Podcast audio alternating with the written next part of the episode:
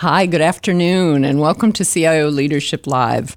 I'm your host, Maryfran Johnson, CEO of Maryfran Johnson Media. Twice a month, we produce CIO Leadership Live with the generous support of my friends at CIO.com and the CIO Executive Council. We're streaming to you live right now on LinkedIn and on CIO's YouTube channel. And because we are live right now and you are watching, we welcome you to tap in with your own questions for my guest today, which I'm very will be watching for those questions and doing our best to pass them right along to our special guest today, who is Feroz Merchhiya. He is the CIO of Glendale, Arizona, where Super Bowl 57 happens to be happening this Sunday at State Farm Stadium. Glendale is a mid sized city with a population of about a quarter million, located about nine miles northwest of downtown Phoenix. It's already well known among football fans as the hometown of the Arizona Cardinals, but the city's also made its mark as a real veteran Super Bowl host city.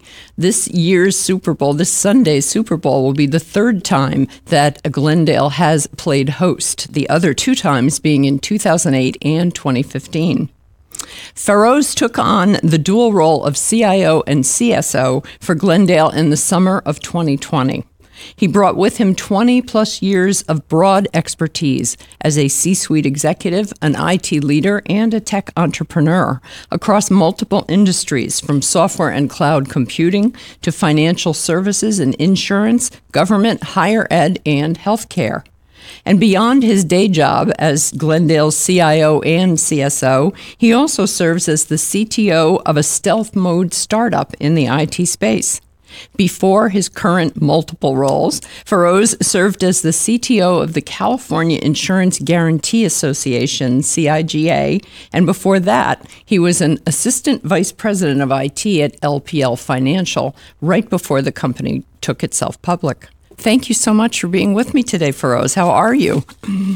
I am doing well, and thank you for having me. I am so impressed. You seem so calm with all you have going on around you these days. I am fortunate to have a very good team supporting me. Yes, so. yes. And I know we're going to be talking a lot about that team and all the things you've been accomplishing. Now, any big picture view of what the city's business and its role, uh, in the role that technology plays today, pretty much has to start with that supersized topic of the Super Bowl. So let's go there first and tell me how has this year's role for the IT operation in Glendale, being at the center of this mega sports event, how has the role that IT played, uh, plays now grown and changed from what you've heard about those previous hosts? Post years. It's been a bit of a different game for IT. yes, indeed. Um, so, from the role perspective, mm-hmm. it is very different from uh, past years. Mm-hmm. Um, partly because uh, the role of technology in our lives has changed. Uh, mm-hmm. The way we use technology in 2008 is dramatically different from the way we use it today. Mm-hmm. So that is one factor. Um, similarly, the fan and audience expectation of the kind of experience they are looking for mm-hmm. uh, in a mega event like this has changed considerably. Um, from a city perspective, from our um, role as a innovation and technology team within the city of Glendale, uh, in past years, uh, it was behind the scene um, mm. work that we did. Um, this year, we did that behind the scene work, but we were much more front and center in terms of how to strategize, how to plan, how to execute, and provide timely upfront input. Mm-hmm. And why that's important is because use of technology is very different. Yes. And we wanted to make sure that uh, we provide the value and the right input at the right time. So mm-hmm. we led um, some of those planning activities, those sessions, um, as a leader, bringing other disciplines and other areas of the city and other partner agencies together to plan for it and then develop a comprehensive execution uh, plan. Uh, I'll give you an example of um, how we approach that. Uh, within um, uh, the planning activity of Super Bowl, there are regional partners, there are national partners who are involved. Mm-hmm. Um, we were part of a, a cybersecurity uh, planning group, mm-hmm. and we this year uh, we were the host. We invited about 128 or so participants to come and uh, go through a tabletop exercise. So, uh, from a city perspective, all our public safety, all our utility, transportation, everybody was at the table. Wow. Uh, we led the session with the help of uh, DHS and CISA. Uh, NFL was part of it, FBI, mm-hmm. military, all the relevant parties who were supporting this mega event were part of that exercise. And we successfully did that. And we are part of that activity un- until we deliver this uh, event successfully. Yeah. give our fans an experience to remember. Yes. Um, that's the goal. Well, and those are not, the fans are not the only um, visitors to Glendale that you're taking care of right now. You mentioned that you've got another another whole uh, crowd of people that are here for another event. Talk about that a little bit.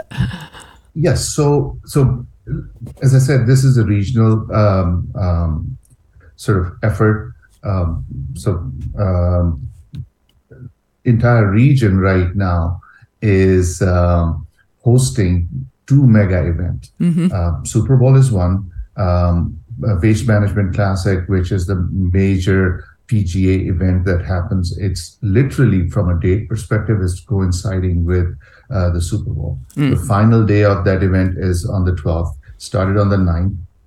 So if you think about it, you have in this entire region million plus fans coming in. So influx of uh, that much of a fan base coming in. The expectations mm-hmm. are high, um, and it's just um, it's a very different experience yes. that um, you have to plan for, and you really have to exercise all your um, technical, managerial, leadership faculties to come up with a a plan that will make sure that everything goes well, everything um, is mm-hmm. executed in a timely fashion, mm-hmm. and all these fans. It doesn't yeah. matter which game they are coming to attend and see and experience, or they are just experiencing the, the environment that they are in yeah. um, is flawless. And well, that's you, kind of where. And you had made the point when we spoke earlier that uh, in our digitally interconnected environments pretty much everywhere now. There's everything is connected. The traffic systems the technologies the edge computing all the sensors. This is so you're set up to essentially handle this anyway for your own city but this is just a much broader lens on it. Right. And if if there was ever a need to prove that that the physical and digital world are literally coming together. Mm-hmm. Um, the edge computing and its use and all that. Um, tabletop was if, if if you if you were there, you would see that every time we experienced a scenario that we wanted to um, uh, play out and see how it would manifest itself and how mm-hmm. we would uh, address a situation like that. Either it started on the physical side, ended up on the digital side, or started on the digital side, ended up on the physical side. Yeah. Um, so it just tells you that the world is dramatically sure. changing in terms of the use of technology and how we think and how we approach um, the implementation of technology mm-hmm. in especially in the context of a city. Yeah. Well and i was wondering that too when you speak of tabletop exercises i'm used to hearing those talked about in terms of cybersecurity type scenarios but this table these tabletop exercises were, had a much broader view about various that it's basically recovery scenarios. Things something goes wrong and here's how we respond to it right. Mm-hmm. and and not, not, everything may happen in in terms of a um, cybersecurity issue. Right. Um, right. they may happen because um, somebody um, incorrectly parked the car and and knocked off the hydrant. And all right. these things are sensors. Now you have sensors going on. So yeah. um, so yes you have an alert on your uh, system saying that there's a fi- fire hydrant that got damaged in. Yeah. the process. It has implications, or, or traffic light, or Yes. street light, uh, Yep. anything. Well, and the, the smarter and more connected cities become, the more everything is essentially passing between the physical world and the digital world. Absolutely. Yeah. Um, one of the things you'd mentioned that your department did, you developed an app for the EMS workers, the emergency medical service professionals for the city. Um, talk about that a little bit. Yes. So, um, what we did as part of our planning was um, pre event planning. And the way pre event planning was done in the past was that uh, um, our fire safety officers they would go visit the location, uh, identify things of concern, identify where, what needs to be remediated. It was more of a um, paper-based process because they had their worksheet they would go through, they check everything and, and, and report it back. What we now uh, have done as part of um, it's more of a future strategy, but we are using it here in the context of Super Bowl uh, because it's such a huge event and it requires that kind of uh, technology assistance. Um, now they have an app on their cell phone and they can literally go and locate um, those sites and do their pre-event planning, um, uh, information gathering that they need to do. But they're doing it on a on an app. The data is directly going into the database. It's available instantaneously from planning purposes. You can it because it is leveraging GIS technology. Now you have the location information very precise and accurate. So I collected the information, somebody else can use that information and get to the location they need to be in order to remediate Well, situation. And um, when I'd asked you when we spoke earlier, I asked you what was surprising to you about being part of the center of this hurricane of activity around the Super Bowl. And you said you were anticipating that there'd be a lot of complexity. And as a CIO, you've dealt with complexity for your whole career. But that there was a big surprise that the experience was so collaborative and positive. Yes, yes. That indeed. sounds. Um, And you're not just saying that. They every everybody got along. everybody uh, uh, I, I I don't want to jinx it, but uh, That's true. That's true. We have to go till Sunday. yeah, ex- exactly. But when when you are dealing with professionals who are at the top of their game. And they know what they need to bring to the table to make things successful, um, it, it's it's a very exciting experience, um, and I was pleasantly surprised how easy and effortless it was in terms of having those conversation interaction and and everybody coming to the table with the idea that they would do their best to make mm-hmm. this thing successful. Yeah. now there there are elements of it that that are highly planned choreographed and they look simple but tremendous amount of complexity mm-hmm. is hidden behind these experts who have done this work over and over. So if you Yes. look at nfl if you look at other media mm-hmm. partners they do it every year so they have a playbook that has been tested over and over Yeah. um, and it makes things easier Yeah. um, there are other other technical complexities that we have to account for, but still, it's a huge help when you're not starting from scratch and you have partners who come to the table with their expertise and their recommendation that are not pie in the sky, but actual field tested expertise Yeah. that can be deployed easily. Um, so that was kind of surprising. Yes.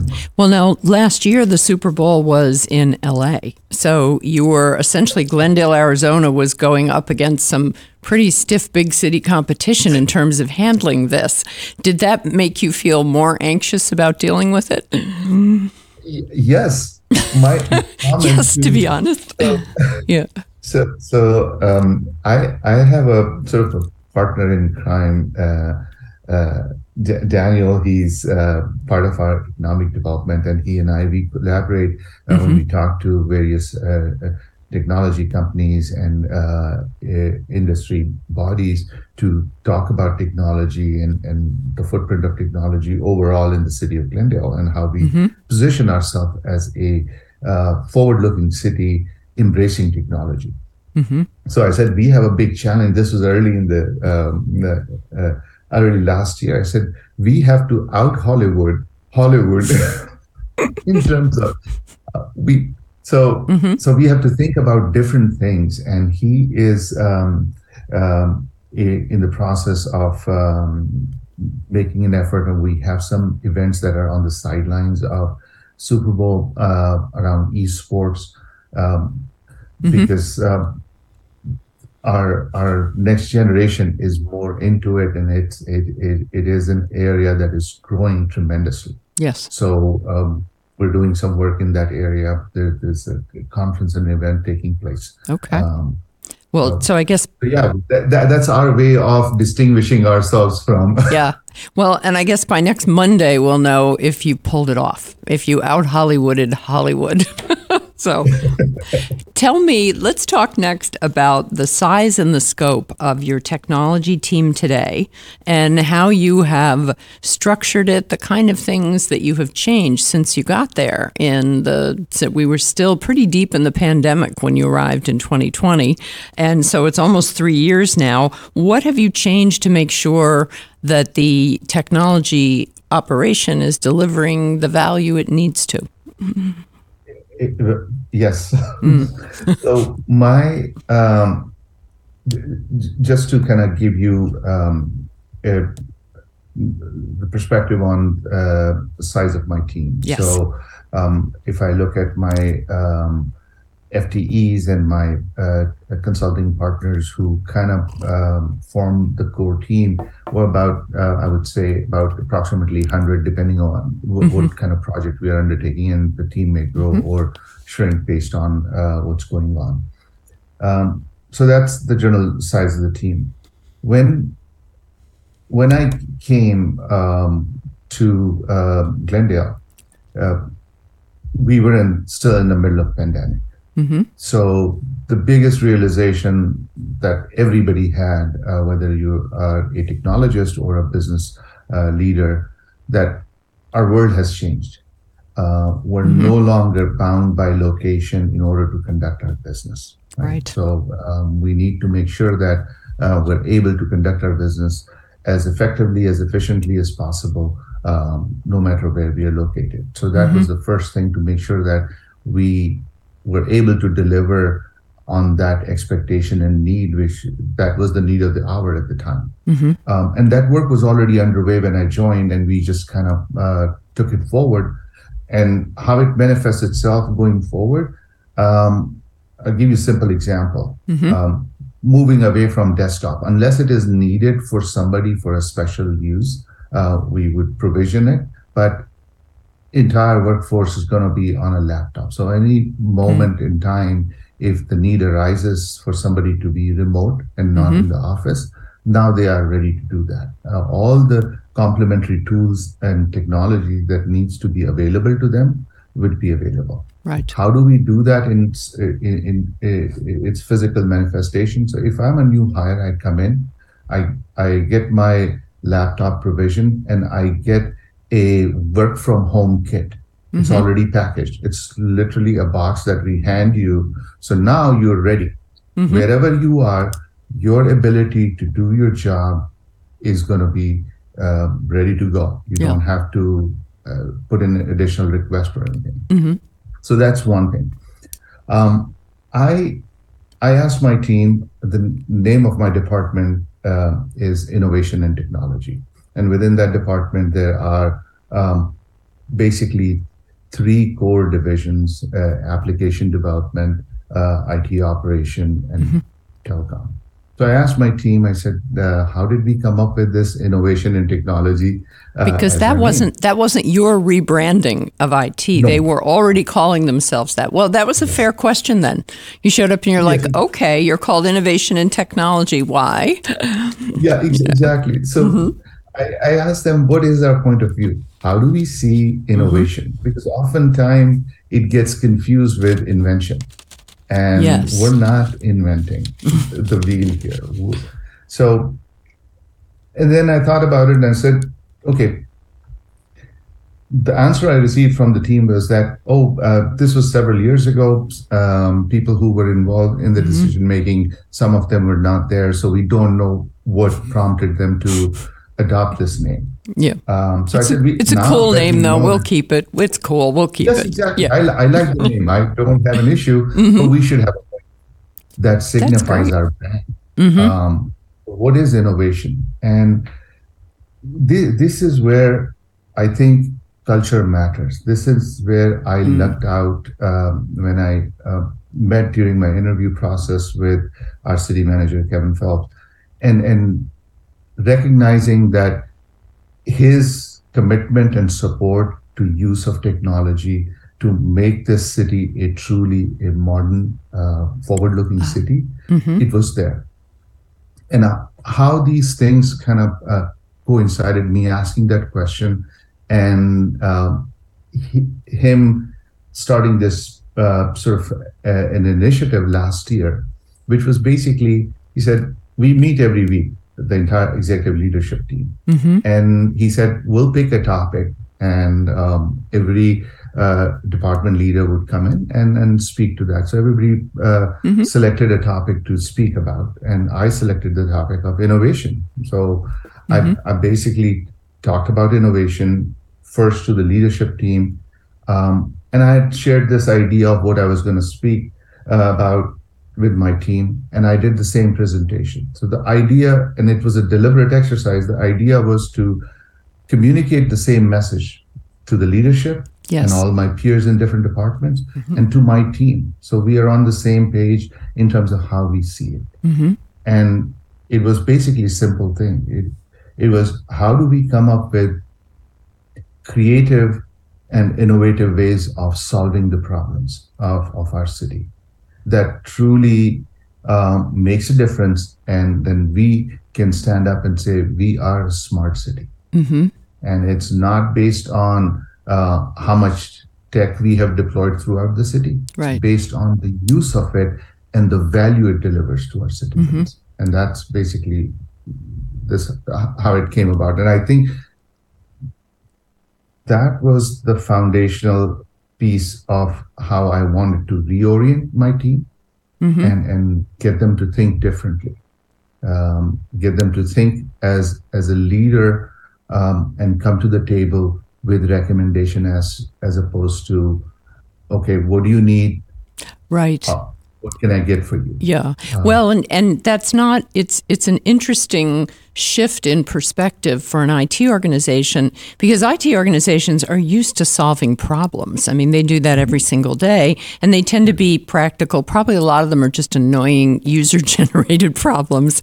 Um, my husband at our house calls them SUS, the stupid user errors. Not that CIOs would ever use that word, but um, the so they're used to IT people are used to solving problems, but this was a different way to look at it because it had a growth mindset to it was that idea yes. that innovation problem solving should have an innovation component to it i think and Absolutely. is that what led you to do i know that in the summer of 21 you'd been there a year at that point um, you had the first of glendale's annual technology summits and that has been that has led to some pretty successful things. So talk about that, how that how that got underway, and and what you do at your summits.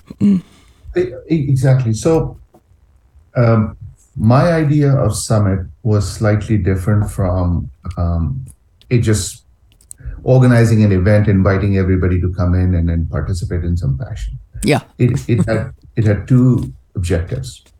One was to make it clear to my team and to my stakeholders, all my peers in different uh, departments of the city. We have about 28 different departments. So, uh, from public safety to utility to transportation and all the traditional stuff mm-hmm. uh, that a city offers. My, my goal was to communicate to um, my um, fellow uh, leaders that IT does not happen in a vacuum. Mm-hmm. It's driven by a business strategy. Mm-hmm. And what I wanted them to do was come together um, when we were allowed to meet uh, in person. So this this was the first opportunity for us to get together and and sit together, mm-hmm. and the cross pollination of ideas can deliver some interesting insights. Yes. So I wanted them to come in and co-create the vision for our future. Mm-hmm. Um, the second objective was that I want innovation and technology to take the center stage and present themselves in a new light. That they present themselves as leaders, people who are driving that change, that forward thinking in the mm-hmm. organization. Um, so how do you achieve that? Because if you look at a technologist, they they're not people who would uh, get on the stage and talk they about did, it. They, they did not go into marketing and sales for a reason. They went into technology exactly. because they like technology. They don't they don't anticipate that they're going to be well thrown in front of a room full of other big business executives so how did you prepare them to do that because they did it well from what you've told me yes they, they yeah. absolutely they rose to the occasion yeah mm-hmm. so I, I partnered with our hr and i said I, I need my staff to be trained in facilitation skills great so mm-hmm. we invited them and we followed this kind of um, 70 20 10 model it's an established mm-hmm. practice mm-hmm. uh, in the industry when you uh, teach people new skills and the idea behind that is that the 10% of the learning happens in the classroom mm-hmm. 20% happens in in kind of mentoring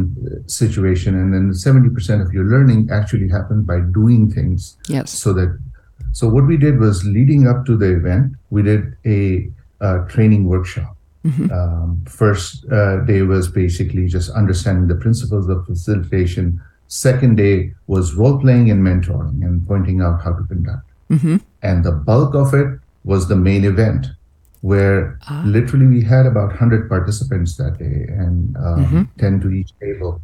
And I had a scribe and a facilitator from IT and few others from few other departments who wanted to participate. Um, they led those discussions.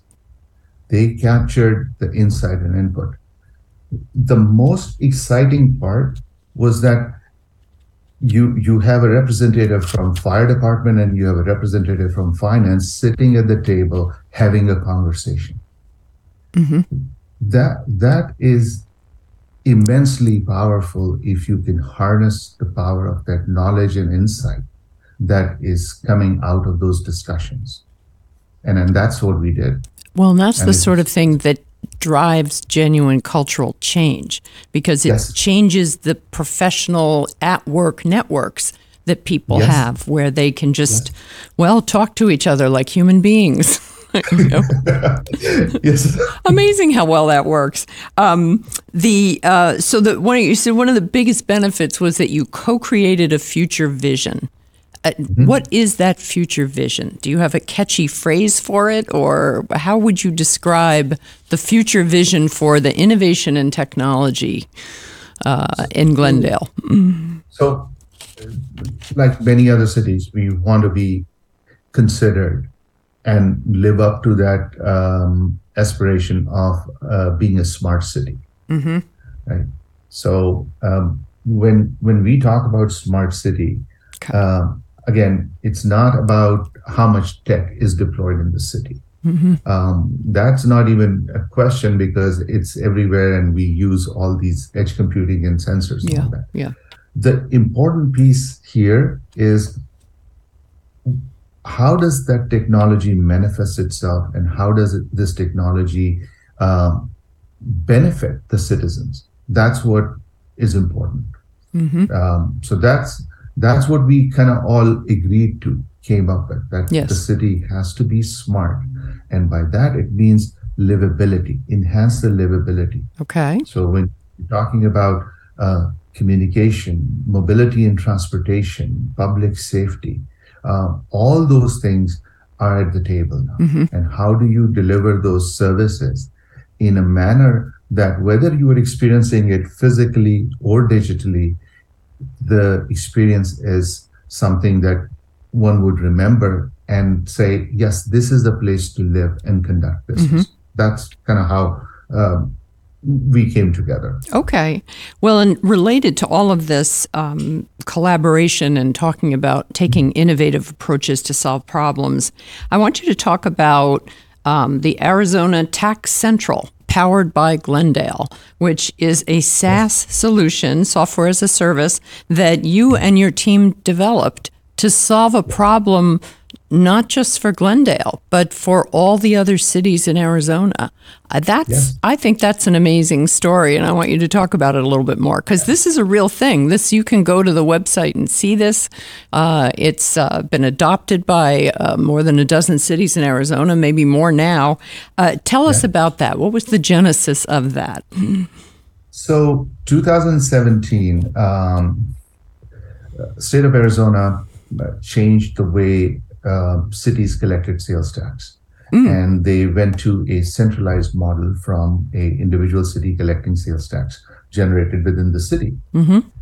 The centralized model was a good idea, uh, but it had significant growing pains in terms of uh, state not having the right technology to support the mm-hmm. initiative.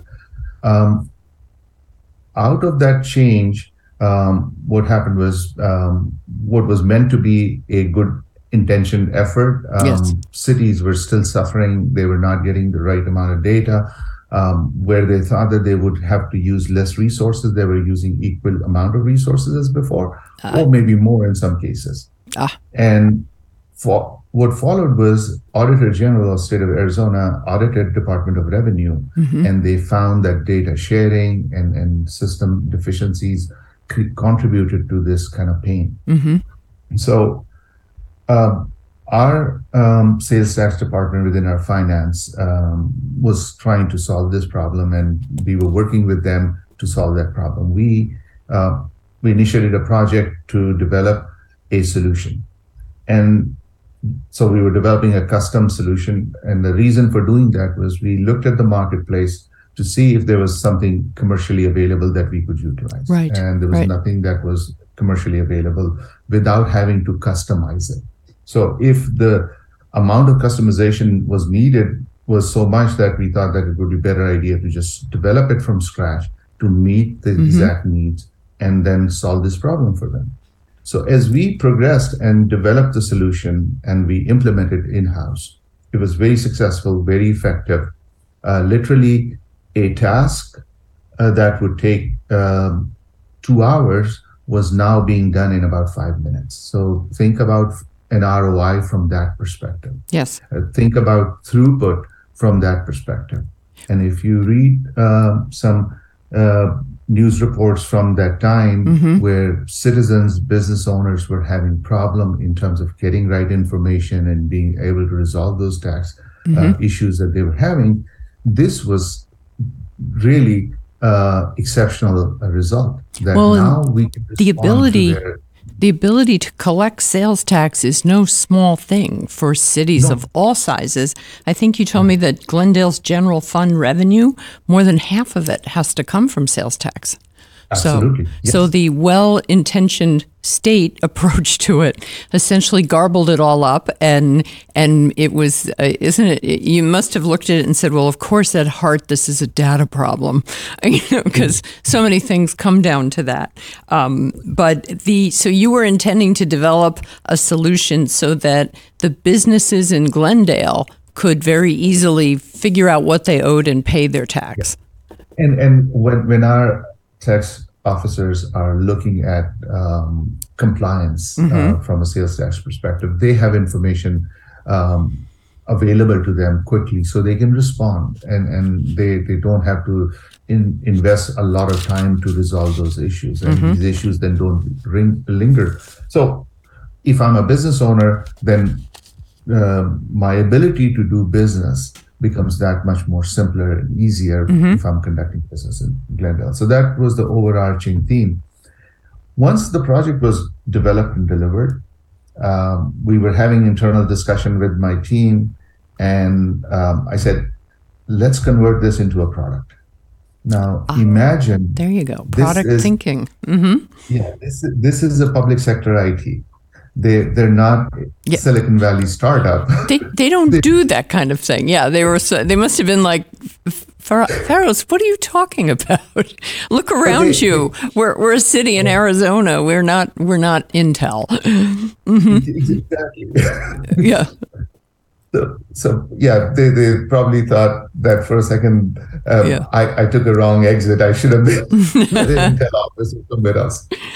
But they, mm-hmm. I, will I'll tell you, um, majority of my success here in Glendale is due to my team. Um, they mm-hmm. are brave and they are true professionals in a sense that they don't shy away from challenge. Yeah. So when I presented this idea, there was some apprehension, but at least I didn't see it. And they said, yes, let's do it. How do we go about doing it? Mm-hmm. I said, now we're talking, let's put a plan together. And instead of finishing a project, this becomes a product and we'll have a roadmap and all that. So, wow. so next week is going to be our one year anniversary of this product. Mm-hmm. Um, so first thing was that um, now this was the true litmus test. So me going up to um, city manager's office to now have a conversation with our sort of kind of CEO and say, is it okay for us to do this? Yeah. And do you mind if we launch this and make money for the city? I don't imagine that you. I don't imagine they had a lot of pushback on that. No, they they did not. Yeah. And, but they, uh,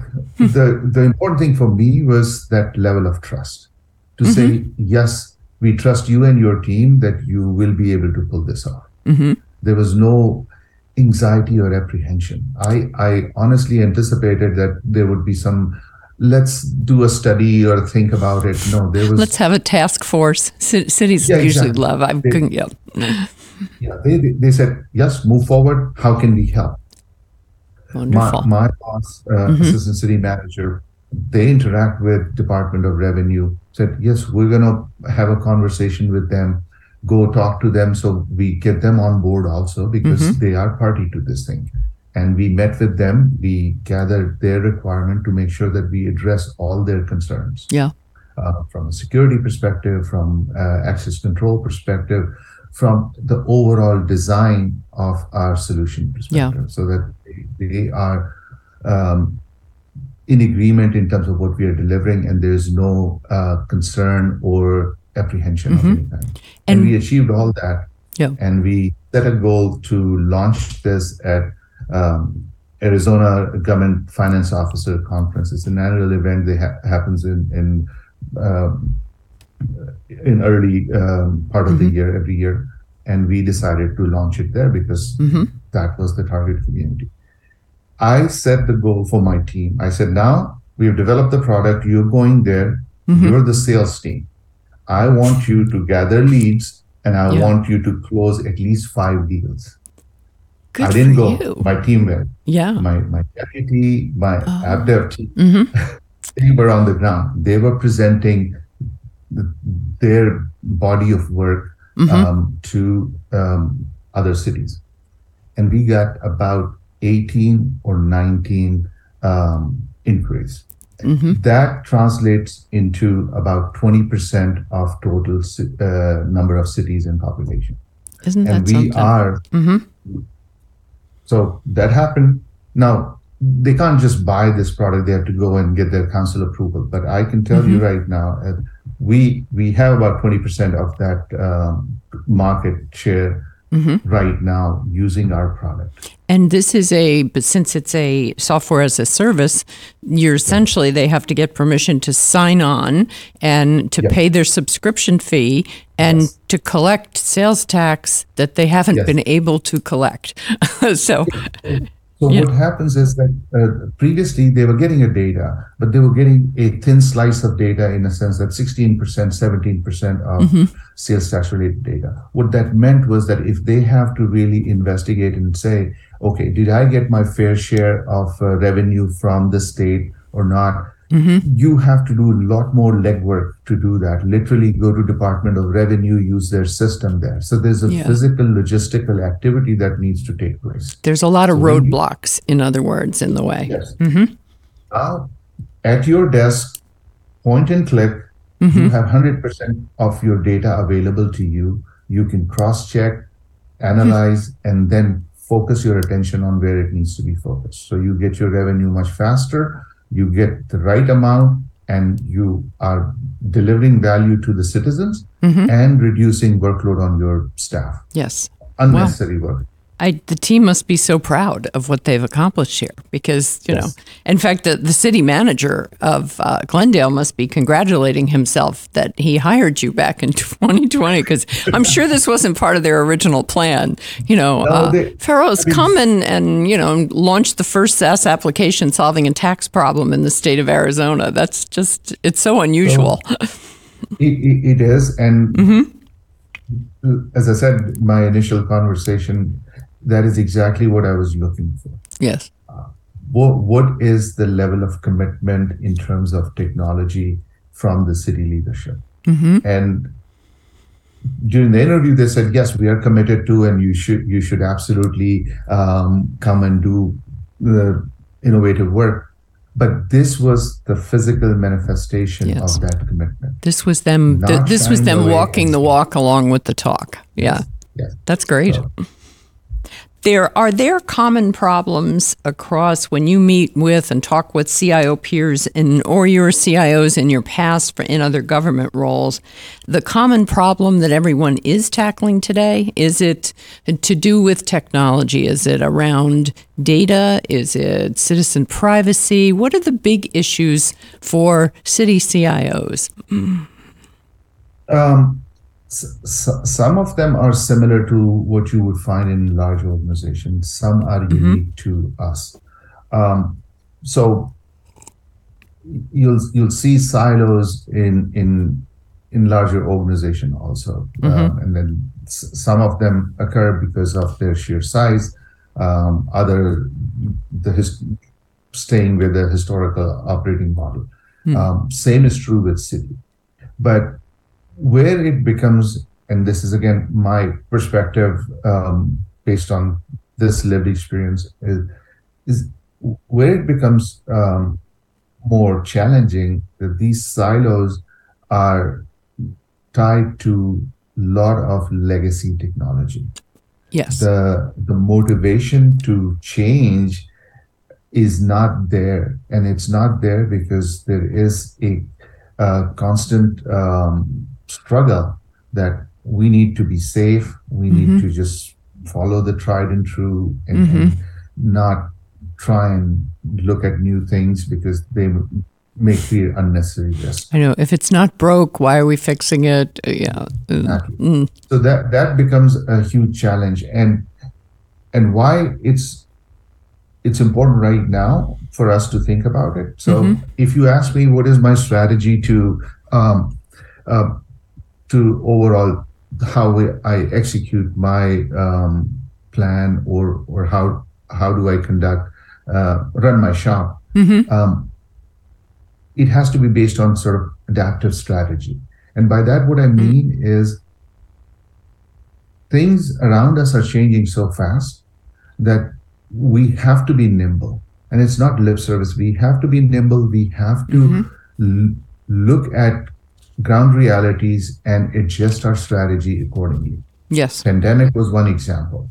Uh, pandemic stopped and it created cascading effect on the supply chain side of things. Of course. So, so that was a problem. And then immediately following that, you have a um, geopolitical situation with a war. Now you have another s- uh, issue, and why it manifests um, in our environment because public sector was a huge target uh, when we were talking about cyber warfare. That's right. That's right. It's critical infrastructure all over the place. Yeah. So now, if you have a legacy um, technology, you are more at risk. If if you are keeping current with current landscape of threats and stuff like that, then mm-hmm. you are a little bit more prepared. So how do you balance that? How do you mm-hmm. move forward and and protect legacy and introduce new technology? Yeah. So what that means is that amount of change and the pace of change is going to be really faster than what you would see elsewhere and then mm-hmm. and then public sector is at a different clock speed than a private sector organization. Of course, So- of course. Although that that doesn't seem to have slowed you and your team down significantly. It seems like the kind of the sort of hurdles that are part of a government organization, you've either dug your way underneath them or found a way around them. Um, of course, with the cooperation of the executive team throughout the city. so so thi- this this this this is where um, the leadership makes a difference. You really have to lead. You really have to stand up and be counted. And then, in, in order to do that, you have to establish that trust within your team that they are with you. You have to engage with your um, stakeholders. So the, the, the summit was that that idea that let's come together, let's have that conversation now. Mm-hmm. Let's look at what's driving your business and how you want to address your business challenges. Mm-hmm. And I'm here as your partner. And I can provide valuable input from, from my vantage point that Yeah. will contribute to your success. That co-creation piece, it needs to happen. So now, if you think about it, it's less about technology. I'm not talking about new AI. I am talking about what is your business problem Right. and and having my team keep that in mind when they are having the conversation uh, me presenting this as as a role model to my team that this is what you do this is why you engage this is why you uh, participate um, this is that makes a huge difference This is solving a, a business problem with technology, innovative or otherwise. It may just be technology that really works well. Um, I want to pivot over and talk a little bit about the priorities that you have. I was going to ask about technology priorities, but I think they're business priorities, really, from what you've said uh, for this year and beyond. What are the what are the one or two of the biggest things on the horizon for you and your team? Um, so um, there there are several things that are sort of kind of moving um, kind of uh, in in parallel. Um, so the first and foremost is the smart city, and the smart city is sort of kind of um, evolving a long-term initiative or program that we need to continue um, an effort and work. By that, what I mean is when I say smart city, I'm looking at it from a healthcare perspective. I'm looking at it from a public safety, transportation, communication, uh, economic, and Yeah. educational. And we we have all those things in our environment. So how do we harness the power of technology to deliver all those in a meaningful way? Uh, so that would be one. Um, right after Super Bowl, we are working on an initiative where we are going to look at um, 5G private LTE network, uh, uh, test out different uh, use cases in terms of the use of it. Yes. Um, from uh, smart lights, we do have smart lights in certain areas, but we're going to see when you scale it up, what are the benefits? Having broadband connectivity, because my app is of no value if I'm not connected. Yeah. So this is an area when when I talked about leadership. So fiber uh, resides as an area of responsibility in a different department within the city. But Okay. I chair the fiber committee because we are able to bring it all together. Yeah. And then we're looking to basically have a citywide uh, broadband availability with open access. So when you're talking about digital equity, this becomes an important thing. Mm-hmm. Now, if you if you if you take it from the healthcare perspective, you absolutely need this. Because of When talking telemedicine. about telemedicine, mm-hmm. this is important yeah. and and people sometimes confuse that I have my cellular connection and that is good enough. I can get on the internet. But hmm. for some of these in-home devices, you need sustained broadband connection. Yes. And that is what we are talking about. And then having that available or having uh, broadband connectivity, not just in the classroom, but curb to the classroom. So the student that is out walking home in at home, in school, they have that connectivity. So the education experience becomes enhanced and it's not bound by geography or physical location. Right, which is what helps. Which is what helps approach the whole digital divide problem. Absolutely. Yeah. So those are, those are, some of the things. Public safety is a ongoing endeavor. There are several things we're doing in that area. Uh, we talked about some of the pre-planning um, app that we're, mm-hmm. we're looking at. Um, the other initiatives that are underway in that area. What's interesting so, too, because it all seems to center around connectivity and then communication of, yes. of everything that's going on. It's not necessarily about modernizing the tech infrastructure, which honestly, beyond tech people, most people, most business people don't even care about those details. It's more about what is this delivering to the business. Exactly. Sim- simple day to day things that we do. Mm-hmm. Um, rely on that connectivity and technology. So mm-hmm. your transportation system, or we call them intelligent transportation system. It's all connected. Yeah. And it's run by technology or water utility for that matter. Uh, we're looking at advanced metering infrastructure. Mm-hmm. And that means that not having to deploy uh, an individual go out and do the meter reading or all that kind of stuff. Now they'll do other stuff mm-hmm. which requires physical presence, but many things can be done remotely through uh, connectivity. Yeah. So when we deploy that, we want to have a 5G private LTE type of network that would allow us to connect all those things and bring that information in. Mm-hmm. And the information that we're talking about now is your data. So mm-hmm. now you can truly, in a very uh, meaningful way, harness the power of data and then do it yeah. in a real time, do it in, in, in at the right time. All mm-hmm. those things are part of what we're doing. Well, uh, and this must have also had a big impact on your enterprise data strategy. Yes. What has um, what have you accomplished on that since you joined in, I guess, late 2020? right. So uh, we um, and for lack of imagination, we call it a, a modern data platform we have to come up with some more sometimes you have to you have to call you know you have to you have to call spade a spade. It's you know it's a data platform. Let's just call it that.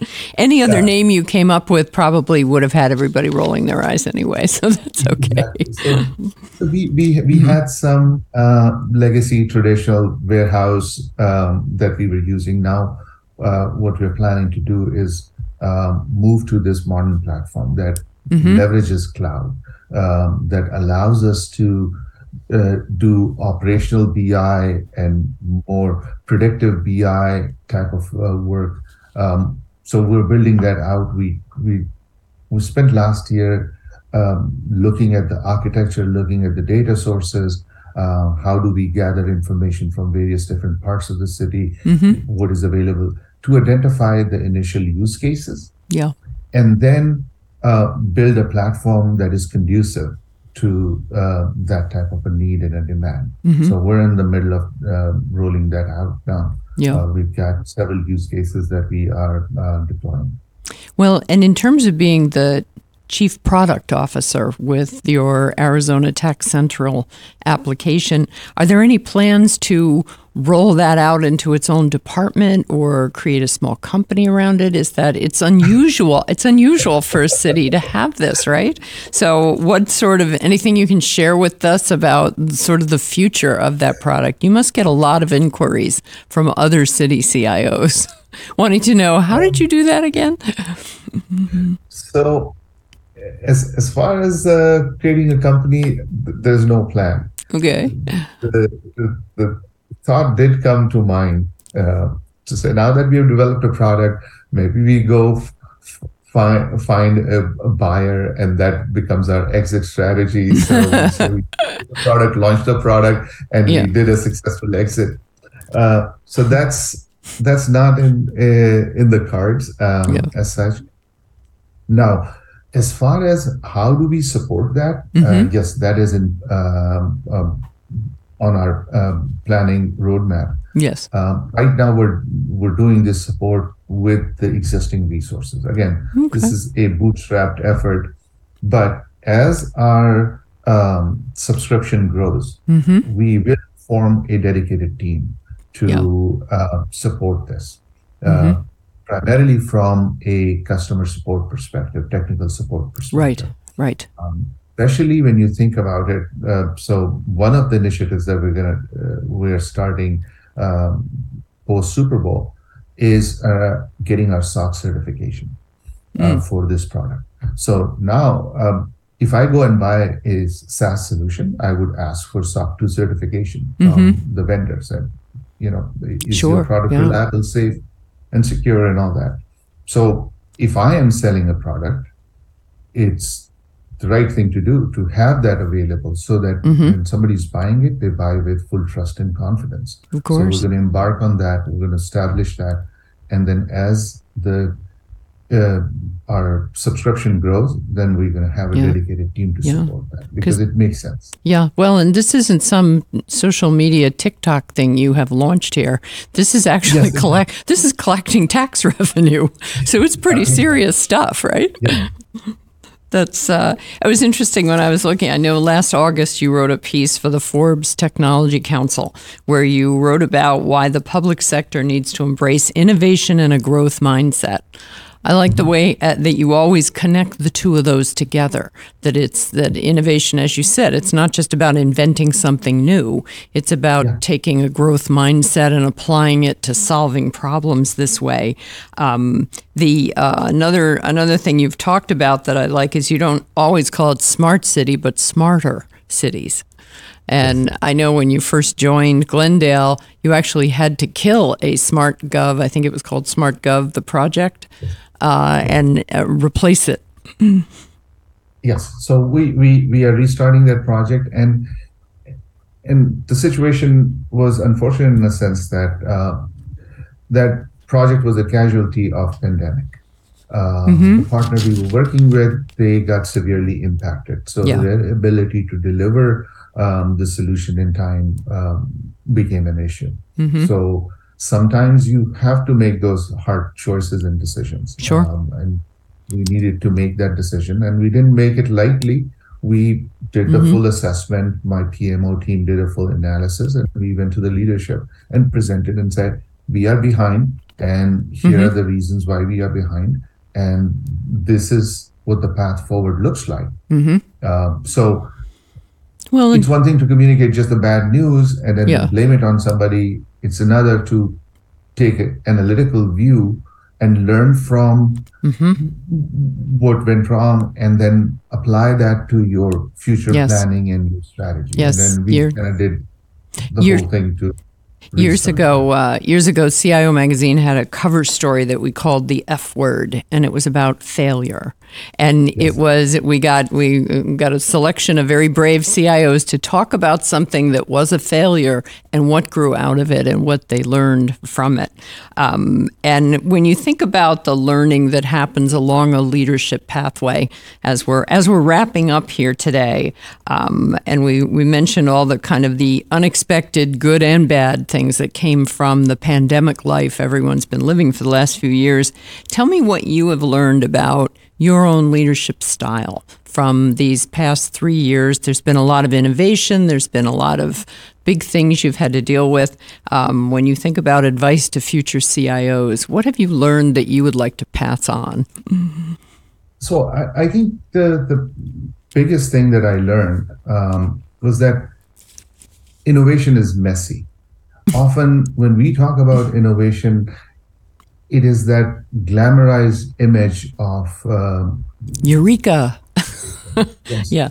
um, the unicorn, all that. But leading up to that eureka moment, there's a lot of messy stuff that needs to happen. So, Yes. as a leader, you need to have tolerance for failure. You need to have tolerance for failure, but we're not incompetence, right? So, um, and then by that same token, then you need to provide room for people to experiment and and and, and look at different ideas and test them out. Yes. But again, if you want to avoid incompetence, then you need to put a discipline around it, right? So um, my example that the project didn't go well, fine. we took a disciplined approach to say we need we need to stop here, mm-hmm. and here's the reason why we need to stop, and here's the path forward. But nowhere in that exercise you want to create this psychological pressure for people who are involved in the project that oh my god my job is at risk or, right, or right. i'm going to get a ba- bad review or something like that no that's not productive no yeah. what is productive is that you guide them how to be successful the next time mm-hmm. or you mm-hmm. learn yourself from it and and pivot and change uh, your approach mm-hmm. um, and then that means individual accountability so it's mm-hmm. not always me telling that my staff should do things differently. Yeah. It's also me holding myself accountable to do things differently.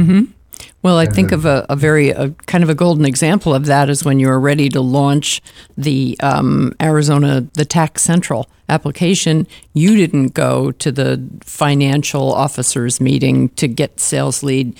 You handed that over to the team. So, yes. and they did a great job. So, it, because it, it was their hard work, mm-hmm. and and right. who else to put in front of a prospective client and the people who built that thing to mm-hmm. really talk about it in, in in a passionate manner to say this is what we built and we stand behind it. Yes, and they did that. Well, they did a job. Well, it has been so great talking to you today, Feroz. I really appreciate it. I know you have a million things moving in your environment with the Super Bowl looming on Sunday. I'm sure from what I've heard today, it sounds like everything, even if it doesn't go well, you'll know exactly what to do about it because everybody is very well prepared. So thank you. Thank you for spending this time with us today. It was wonderful having you on, on the show. Thank, thank you for the opportunity. Yes. If you joined us late today, you can watch the full episode later right here on LinkedIn, but also on CIO.com and on CIO's YouTube channel. CIO Leadership Live is also available as an audio podcast wherever you find your podcasts. And I hope that you enjoyed listening in on this conversation with CIO Feroz Merchhiya of Glendale, Arizona, and that you'll plan to tune in and join me next time on Leadership Live on Wednesday, February 22nd, when I'll be joined by Bryson Koehler, who is the Chief Product Data Analytics and Technology Officer at Equifax. Thanks so much for tuning in today, and do take a moment to subscribe to CIO's YouTube channel, where you'll find all of our previous more than 100 now episodes of CIO Leadership Live. I keep encouraging everyone to binge their way through from the very beginning, so you need to get started on that soon. Stay well, thanks for tuning in, and we'll see you here again next time.